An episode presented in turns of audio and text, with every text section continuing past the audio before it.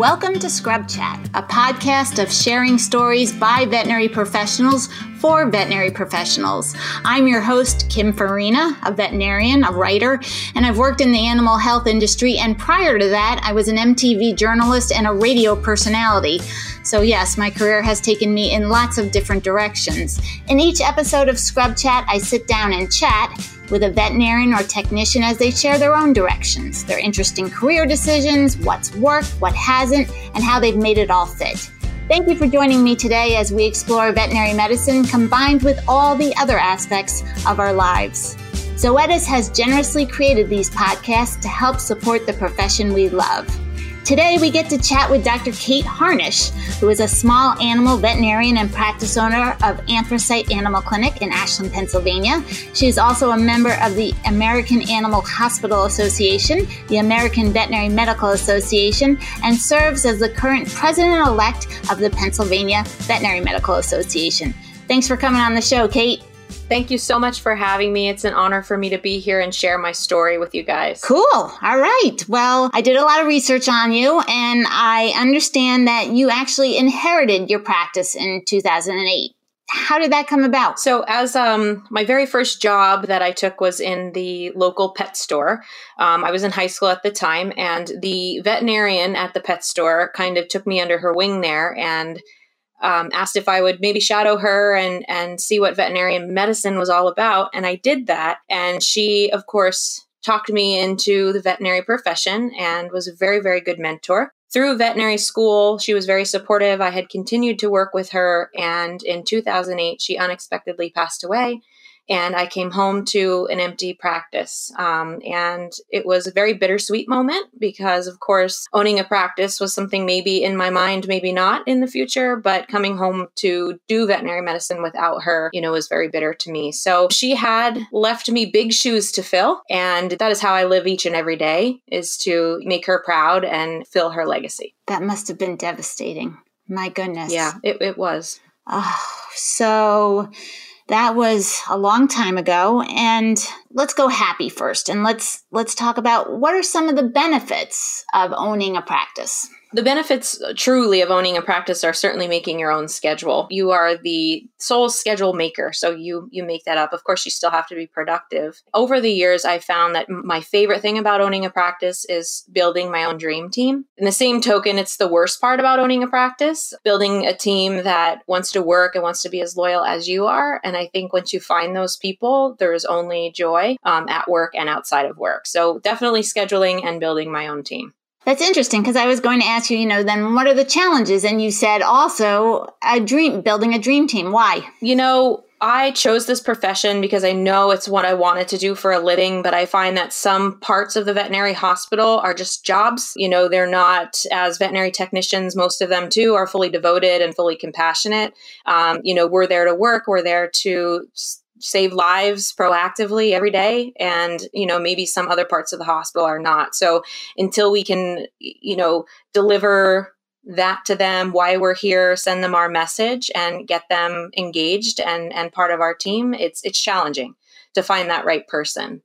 Mm-hmm. and what do you do to hold on to them? Because i imagine once you attract them it's like oh i want to make sure she, they stay Exactly. Yeah. And I struggled with that for a long time because, of course, I'm a younger um, practicing veterinarian, and a lot of my technicians were around the same age or a little younger than me. And I thought I had to be friends with everybody. And then when we would build relationships, it ended up more friendly. And then maybe I'd lose some of that respect. Um, so, but I do know that investing in them is how you keep them. Um, you know, clients are first, but employees are also up there in in the number one spots because if we have small conversations, hey, what'd you do this weekend? You know, I heard you had an argument with your boyfriend or whatever it may be. They know you care, and then they'll care just as much about what you care about. And one of the things you mentioned, which I find um, you know fascinating is is talking about respect and you are a younger veterinarian and is there anything that you wish somebody had told you before you became a practice owner? Like it's like oh hindsight is 2020 what what would that be? Yeah there is definitely some things that i hope i can share with everyone listening. 20% of your clients will bring in 80% of your revenue. So, you know, you, and especially going through vet school and always having to be perfect and get straight A's and, you know, always proving something to someone else, you can't make everyone happy. But if you have those clients who trust you and know that you're confident in the decisions you make, they will continue to come back. Those are the ones that are likely to refer other people. So if you can, you know, f- find those devoted people and serve them right, um, you'll get somewhere you said you know you can't make everyone happy and i imagine as we were just talking about with your staff too you can't make everyone happy and and you know you were talking about those relationships that you build. How does that all work with again you are the boss but you have close relationships. How do you make that happen? Yeah it's it's a it's a juggle every day. Um, i sort of live by my own um, saying um, be better not perfect um, so each day, as long as each day is better than the one before, um, we're getting somewhere. You know, we can't be perfect every day. We can't please everyone every day. Um, you know, if if those days are really bad, I find the best thing is just communication. Actively listen to somebody, hear their concerns, um, communicate with them, empathize with them, and usually that will iron it out you know, talking about, I love that when you said be better, not perfect. Is there any time where it's a perfect time to own a practice? Or is it like, you know, in terms of talking to an early career veterinarian, it, like if they were starting to think about owning a practice, would you say this is the time you should do it, or this is the time you should do it at different junctures of your life? I can only tell you how it worked for me. And I, I do know that my spouse is very, very supportive. I think that for anyone that wants to own a practice and does want to be married one day, you need to focus on your marriage or your support system first. Enjoy married life because if you dive right into practice ownership, you miss all those good honeymoon moments. So, what I did um, once I did open, because I did work for somebody for a year out of school just to get my feet wet and understand the profession and, and things like that. I was married at the time, and it took me about um, a year to move on on my own, but it took me about three years, um, you know, of enjoying married life and spending time together, talking about finances, talking about the future. I think if you want to own a practice, I think you need to build your support support staff first and make sure through the tough times you have someone there to fall on. Um, because certainly every day is not easy you know um, you know bringing in the revenue and of course supporting your staff and making sure that um, all of the overhead is taken care of mm-hmm. and that's a lot of pressure yeah i mean it's enjoyable and fulfilling but at the same time that's a lot of pressure mm-hmm. Yeah. We have a lot to unpack here because on top of being a practice owner, you're also in the midst of completing your certification for veterinary practice management. And that's going to come in about 2020, I think you had said. Yep. How did you decide to go down that path? And you currently do have a hospital manager, right? I do, yeah. And we we we took the schooling together. Um, it was a two year program. We took it accelerated, which I would not recommend to anybody um, because I thought, you know, as I do every day, you know, I think big big picture and going back to school was difficult for me. It was online. Um, most of my schooling was structured in the classroom. It was hard for me to structure my own time for schooling, and I did get through it. You know, priorities, time management, very important. But in veterinary school, we don't learn anything really about management at all. And some people say to me, well, why did you wait almost 10 years to learn something about managing? Because I want bigger I want better every day and I would like to hire an associate. And I think before I do that, I need to know something about practice management. I was also, um, which we did achieve, I was striving for AAHA accreditation of our hospital. And that helped me a lot with learning budgeting and um, learning inventory control and things like that. So the CVPM um, does require um, examination, and I'll be sitting for that in 2020. So um, studying is difficult, challenging with life in general, but um, that'll be my next goal. How cool. Mm-hmm. That is so fantastic. This is incredible. Because now we have to talk about the Pennsylvania uh, Veterinary Medical Association. You know, president elect I'm I'm talking to. And now we're gonna like keep adding on to the sun the ice cream sundae in terms of toppings. It's like how in the world did you get involved with that? Yeah, PVMA, I was involved as a student. I was involved before that, you know, as a technician. They're great people. Um, you know, those are the people who love what I love and share all of the same struggles I have. Um, and through the PVMA, shining as a leader makes everyone want to follow me, makes everyone want to, you know, follow in my footsteps. Um, but veterinarians are awesome people. If you talk about our profession to anybody, we are held, you know, at out like no other profession. People look up to us, and PVMA allows me to network and find great people. Really, the bottom line is realize that I'm not alone in this journey. Mm-hmm. All right, Kate, hold on though. There comes a point in everyone's life, maybe more than once, where you've joined an organization, say as a student or you're a member. There's two ways you can go. One is like, okay, I'm going to be active, I'm going to be vice president, and then I'm going to run for president. You know, here I go.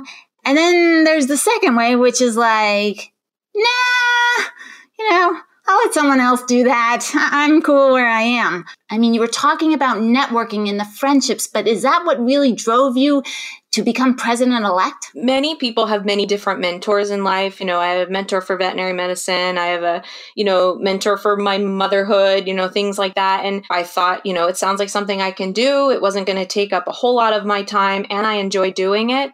Um, so that was kind of how I ended up where I am. I get to meet a lot of successful veterinary technicians through PVMA as well.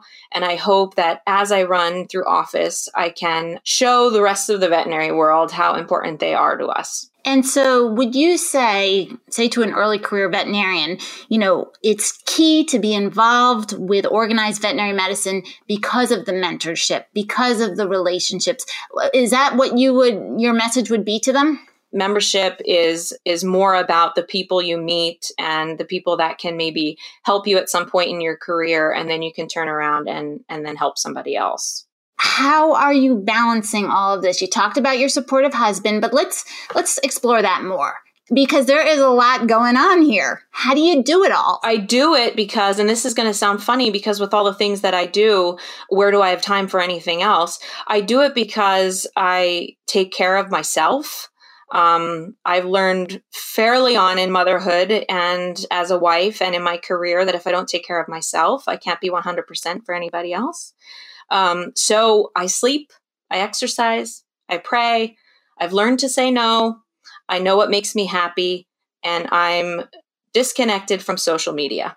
Um, in a, on a personal level. Um, professionally, of course, I have to because that's how we run our business sometimes. But there are things I do um, that are for me. Um, and that keeps me going. Well, it's funny you say that you sleep because my question was going to be what at like 3 a.m. you're doing self care stuff? Is like, so you're actually getting sleep, you're exercising, you're praying, you are obviously taking care of three children, three young children. Is it at all stressful? Yeah, yeah, it's stressful. I look at stress a different way than most of the world, I think, because stress gives you this feeling and this burst of adrenaline. And of course, it's because you're supposed to do something with it. So um, when you feel that, you certainly should handle the moment, but then you need to know what will help take that stress away. Um, and it took me a long time to realize what makes me happy and what takes my stress away because I didn't truly know what it was that was stressing me out. So when you discover that, you know, of course, avoid it if you can. If you can't, then to help take that stress away, find out what it is that makes you happy. I like to run and almost in a Forrest Gump sort of way. That's how I make myself happy. When I'm done running, you know, shower, you calm down, your thoughts are gone from your head. Usually I do that before bed because there's a lot of good thoughts that come with running and then I can sleep peacefully. That's how I do it. I I know I make it sound very easy and like of course we're supposed to sleep and eat and exercise, but that's all it takes.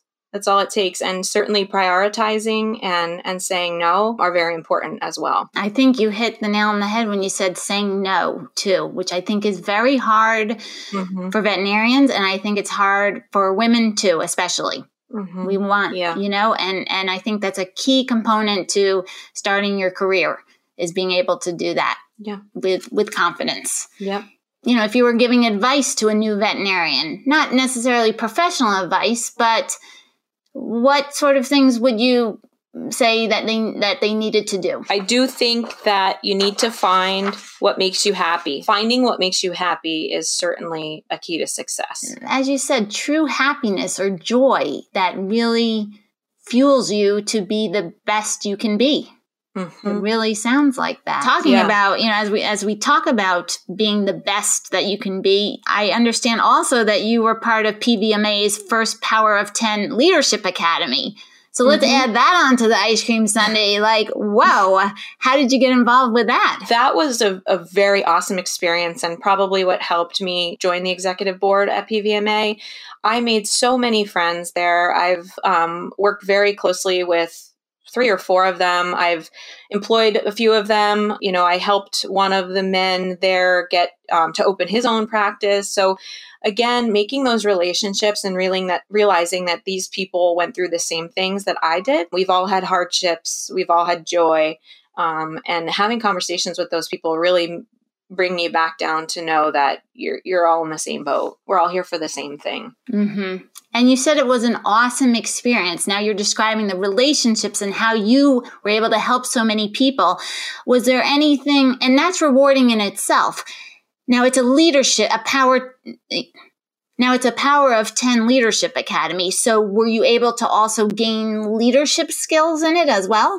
Yeah, absolutely. Um, we we learned a lot about personality types. Um, I felt like that helped me in my own business because you have to adapt um, every day and to every person. Um, so I learned how to change myself in a good way to handle some um, challenging staffing issues. Um, we we learned our why. We learned part of exactly what we were talking about with happiness you know um, something keeps us doing what we do um, why did we do this? Why did we do that? So you know we talked a lot about that. So it builds you um, you know there's circles of vulnerability where you share stories with others that you probably would have never shared with people before. And being vulnerable um, in those moments um, opens up a whole nother pathway of allowing yourself to to build relationships with others and um, teach others from what you've lost um, so there was a lot of, of really really good leadership moments and just um, well-being moments at, at P10. I would, if there's any other state organizations that don't do Power of 10, I really think that they should find a way for it to be funded and and really motivate young veterinarians in that way. Mm-hmm. And you said it help you learn how to change yourself. You said to handle challenging say staff or clients. I want to i want to talk about that further. When you say changing yourself what do you mean by that? So of course you know say there was something in a in a in the heat of the moment um you know of course we all just want to yell and and get angry. And oftentimes maybe we have to but there's there's usually something um, some way we can empathize, um, you know, and bring emotions down to the same level in both um, people that are communicating. Um, and then, you know, we talk it out. Like I had mentioned before, a little bit of commu- communication goes a long way. And sometimes it's not even verbal. It could just be, you know, the the cues we get from each other. Um, but not changing in a way that today I'm going to be this type of person and tomorrow I'm going to be something different. Um, but, you know, empathizing with somebody, realizing where they're coming from because your point of view might be something totally different. And then finding a solution, which is great, not only with clients, but with team members, with my husband, with my children. I mean, it, it goes a long way. I was going to say, it sounds like it's it's a skill that can be applied not only to our to your professional world, but your husband and your kids. Mm-hmm. And do you feel that your, you know, your kids, you have a five year old and then twins, right? Right. Who are three? Yep. And do you feel that um, doing all these things is um, helping you be a good role model for them. Absolutely yeah and and they teach me a lot too. They teach me patience um, you know that i can use at work you know okay let's think about this let's talk it out because certainly three year olds don't really rationalize about anything. So i think um, you know people talk about work life balance really there's no balance at all. You learn um, work things that you can benefit by using at home, and you learn home things that you can benefit by using at work. It's really just that satisfaction that you have with both of them. And if you are a little longer at work today, then maybe you should spend a little more time with family tomorrow. So it's more of um, not a balance at all, but just being satisfied with both. Yeah, and it seems almost like a besides satisfaction and integration. Because when we talk about balance a lot of times i think of a scale where one has to go down for the other one to go up right. and vice versa. Right. You're not saying that. No. No and i'm a libra. For those that you know follow astrology i i my inside say that everything needs to be balanced and really that is not the life i live at all. I don't want any new graduate or new veterinarian to think um, that if we have a little here, we need to have the same amount there because that's not it at all. You know, it's it's prioritizing what it is that makes you run. Um, you know, and and taking taking that. There are some people who want to spend more time at work than they do at home. Maybe they don't have children. Maybe they're not married. My mentor was not. She was not married. She didn't have children. So work was work for her um, you know and and that she was okay with that but when you find out what you're okay with is what you when you prioritize and when you put those beans on the scale you know mm-hmm. how much you're going to allow at work how much you're going to allow at your home and your your your life outside of work and so, uh, would you say that prioritizing is happening almost moment to moment, day by day? It's not like absolutely. It's like this is always first, this is always second, and this is always third. No, absolutely. There there are days certainly my family always comes first and all of my employees' families come first as well. You know, you only live once and work will be there again tomorrow. Um, but there are nights that, you know, my 5-year-old there's a cat maybe hospitalized and he says, "Mommy, I want to go up there with you." And we just make it fun. You know, we go together. Client and patient at that point is first um, because we need to make sure that cat feels better, but hey, I take my son along and not that I want him to be a veterinarian. If he does, he can take that path. But certainly, um, you know, it's a way for him to learn as well. So we do. We integrate it. There is nothing balanced or a little bit of this, a little bit of that about it. We've been talking about learning a lot, and I want to um, talk more about your mentor. You got your practice from. What other unique things did you learn from her? I remember when I was in probably high school, we had to do a project. We had to interview somebody. And I remember sitting down with her and I said, If you were not a veterinarian, what would you have done with your life? And she said, I'd be a truck driver. And I was kind of blown away by that because, of course, I thought, well, maybe she would have gotten to human medicine. She's a very intelligent woman. Um, you know, she went to school like when she was the only female in the class. I mean, she was in with all men. And I just thought, wow, that was an interesting answer to that question. Why would she say that? And I said, you know, why would you drive truck? And she said, I, I think it's a way to maybe travel the world. And I was really intrigued by that because then when I did get into vet school, I wanted her to come. I, I, got a scholarship because she had written a letter for me. And I wanted her, part of that was her to get a trip to Grenada. And I thought she just needs to come. And plus, she would love to travel the world, right? This is what I thought of her because she wanted to be a truck driver and that would be awesome. Well, she gets on a plane and she leaves Harrisburg and here in Pennsylvania and she gets to Grenada. And when I picked her up at the airport, she said, For part of the flight, I think we were just like still in the air and ha- she had no clue that like when you're looking out the window in an airplane it always looks the same. You're still moving just as fast. So i thought wow she you know this might be the first time she's ever traveled. And you know i thought that was cute. She whatever. We we went on with our trip and um, i said we need to go to the beach before you leave. Like part of the reason why we're in the caribbean is to enjoy the warm water and things like that. She was a little nervous about the beach and i said we have to. So we walked down to the beach and she leaves her sneakers on. And I said, Yvonne, you're going to have to take your sneakers off. She said, No, no, no, I'm going to leave them on. I'm like, You're never going to feel the warm sand in your feet if you don't take your shoes off. So she starts walking with her sneakers because very stubborn and confident, just as most veterinarians are. um, she starts walking. We maybe get like, I don't know, 10 steps. And she said, This is harder than walking in snow. I realize in that because I thought so highly of her. Again, we are all we are all the same. You know, we are all just here to enjoy life each and every day. And what we get exposed to is certainly going to make us grow. But she was just a great person. And, you know, the, the things she taught me were, were outside of veterinary medicine were just very little things about life, you know, and, and she was great. And like I said, bittersweet because I had thought I'd come home and she would ride horses into the sunset into her retirement and that wasn't it you know and and that's when i learned that life is what it is. You know, we are dealt this hand of cards and this is what we play, and we can only make the best of it. We are the only ones who have absolutely 100% control of ourselves. Kate, I can tell she was very special to you. She was. She was. And I remember her every day and, and clients do as well. So she's she's always a part of each and every day.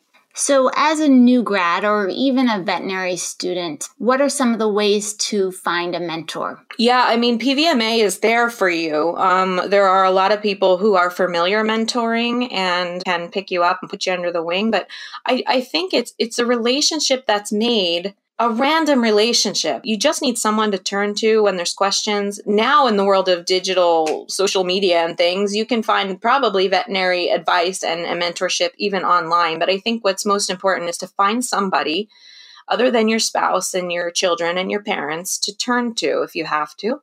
Um, and you can find those people anywhere. Well, you're not doing bad by all means. You got AAHA accredited, right, in 2018? Yes, yep, just a fresh, fresh accreditation. That's huge. Yes. That is incredible. Yeah. So definitely congratulations on that. I mean, that's a lot of work. Yeah. Oh, it was grueling. One of one of the top most stressful days of my life. I I won't um I won't forget it.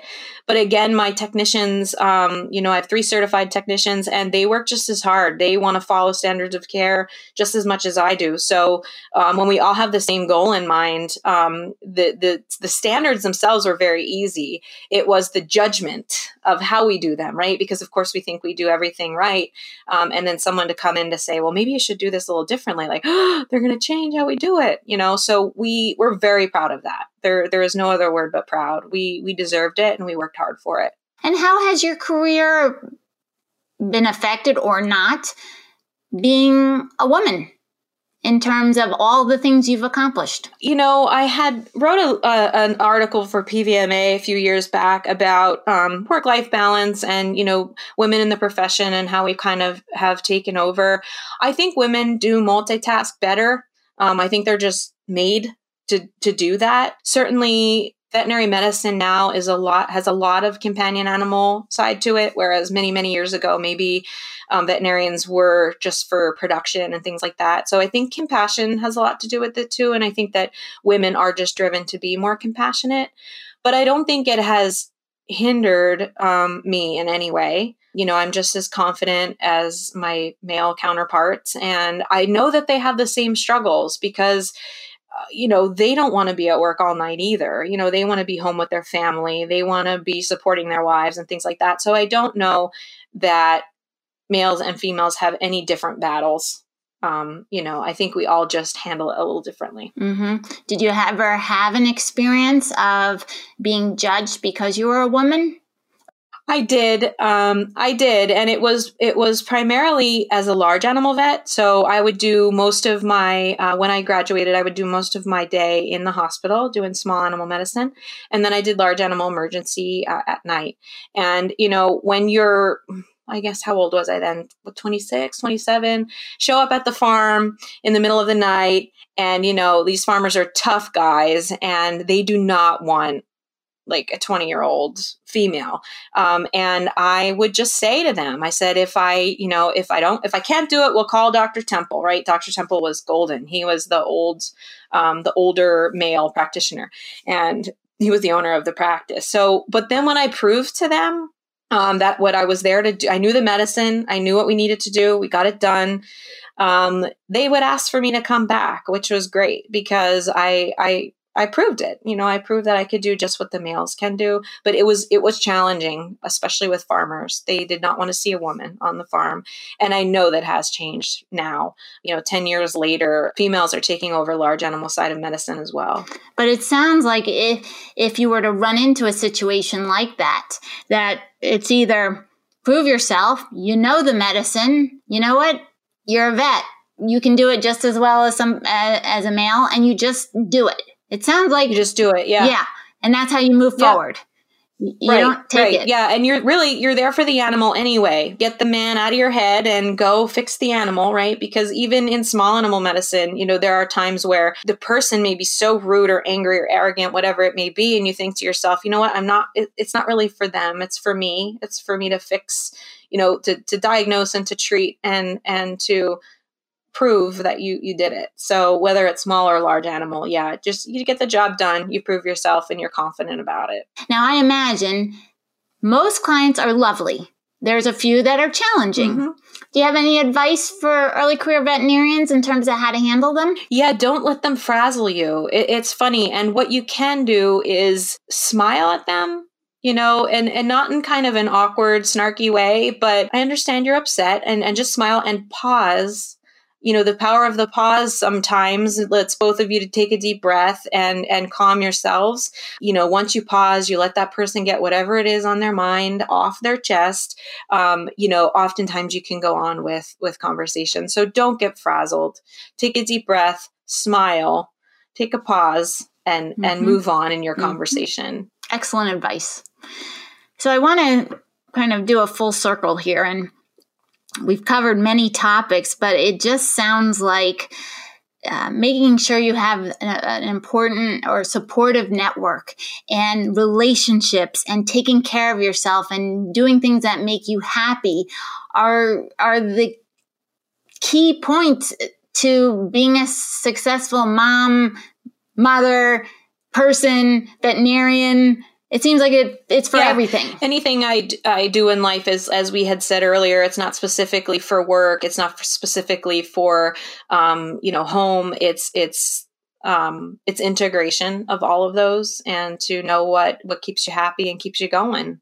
Awesome. Well it was a pleasure to talk to you, you. I feel like i've learned so much. Thank you. it's amazing. Thank you. Thank you this concludes another episode of Scrub Chat, a podcast of sharing stories by veterinary professionals for veterinary professionals. Please remember to visit VetVance at www.vetvance.com and check out Zoetis Commitment to Veterinarians on Facebook, Twitter, and Instagram for more information about life issues such as handling student debt, reducing stress, communication skills, and reputation management. VetVance is also available as a mobile app on both Apple and Android devices. If you have any questions or comments, please send us an email at scrubchat at zoetis.com. We'd love to hear from you. And please don't forget to share and review this podcast so we can produce more in the future. We are grateful to Zoetis for the support. Until next time, this is Scrub Chat.